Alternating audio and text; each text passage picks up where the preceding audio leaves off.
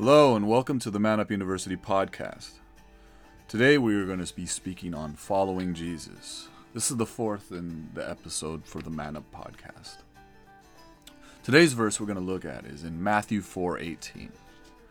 And it says, Now as Jesus was walking by the Sea of Galilee, he saw two brothers, Simon who was called Peter, and Andrew his brother, casting a net into the sea, for they were fishermen.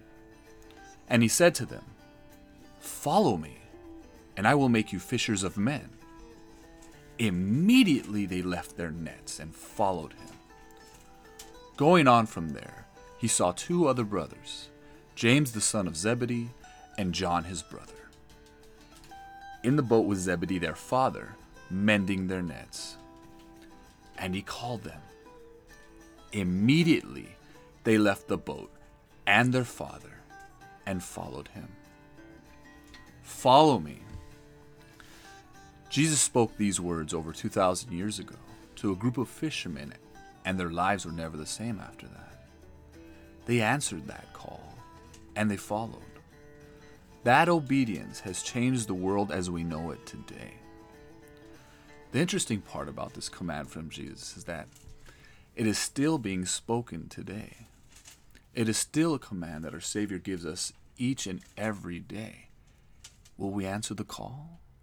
He's calling out to us. We might be casting our nets into the sea.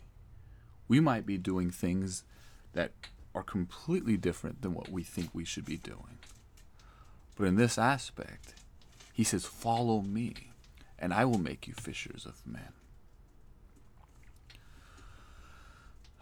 It is important to note and understand what he was asking them to do when he said, Follow me.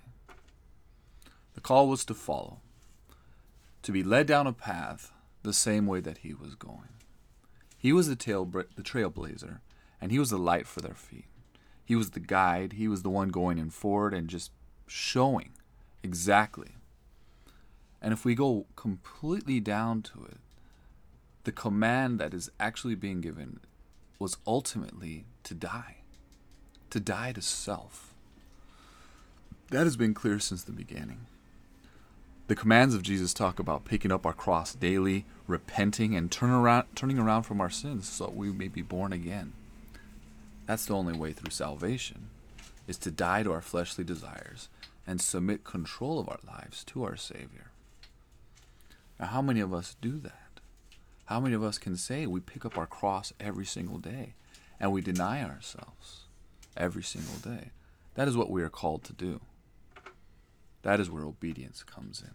The type of obedience that was led by Peter, Andrew, James, etc. I think it's important to note in that verse is that they were doing things that they had intended to do, that they were working. That was their career. That was their job. That, that was their business. They were fishermen. So they were in the process of doing what they do every single day, casting a net into the sea. They were doing that. James was mending his nets in the process, in the process of doing their normally scheduled day to day routine. And you notice it says, immediately they left their nets and followed him. Immediately they left the boat and their father and followed him. That's a command. In the men's retreat that we went on this year, the pastor was speaking about that exactly, about following him and making fishers of men. And he brought a story up that I thought was very interesting and necessary with regards to this. And that story went something like this. That the Lord had spoke to him and asked him to fill a need with regards to giving some money to an individual. So he was in his heart, he was okay with that. He was going to do it. But he forgot. But he forgot. So when he remembered, he went back, Oh, let me write that check. And then God told him, No, that's okay. I've already met that need already. But how would it be if I were to respond to you like that when you make your request, when you make your petition, when you make your prayer, would you like me to forget and come back later?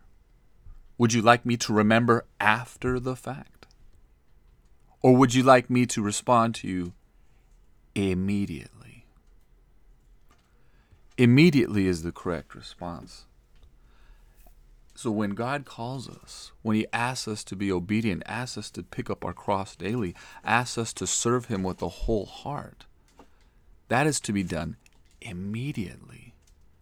Not when we want to, but when He wants us to. That is obedience. Every weekend, churches are filled with people who profess to be Christians. They worship and they tithe and they listen to the sermon and they fill out their little bulletins and they go on about their lives. But what happens when they leave? What happens when they start driving away from the church? Are they still those same quote unquote Christians? Are they living a life that is pleasing to God? Are they actively searching and seeking Him? Do we wholeheartedly serve Him?